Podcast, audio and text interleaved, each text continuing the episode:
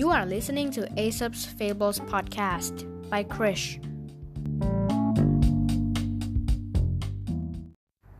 ตอนที่ 57 เสือโคร่งกับหมาจิ้งจอก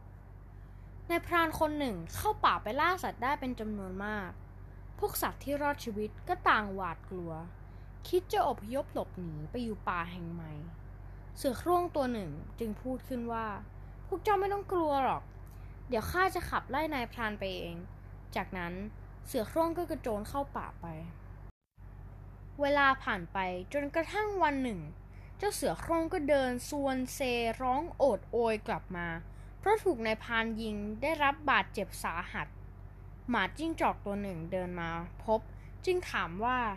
ใครกันที่ทำร้ายเสือโคร่งดุร้ายอย่างเจ้าถึงขนาดนี้ เสือโคร่งตอบไปว่า ก็มนุษย์นะสิ ข้ายังไม่ทันเห็นตัวด้วยซ้ำก็ถูกยิงเข้าให้แล้ว นิทานเรื่องนี้สอนให้รู้ว่า ผู้มีสติปัญญาย่อมเอาชนะผู้ที่มีกำลังมากได้ เพื่อนๆก็เหมือนกันนะครับ ถ้าอยากชนะใครได้ต้องใช้สติปัญญา แต่ผมไม่เห็นด้วยกับการใช้กำลังเหมือนในนิทานเรื่องนี้นะครับ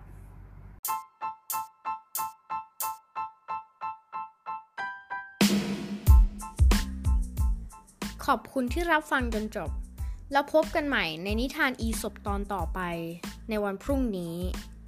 สวัสดีครับ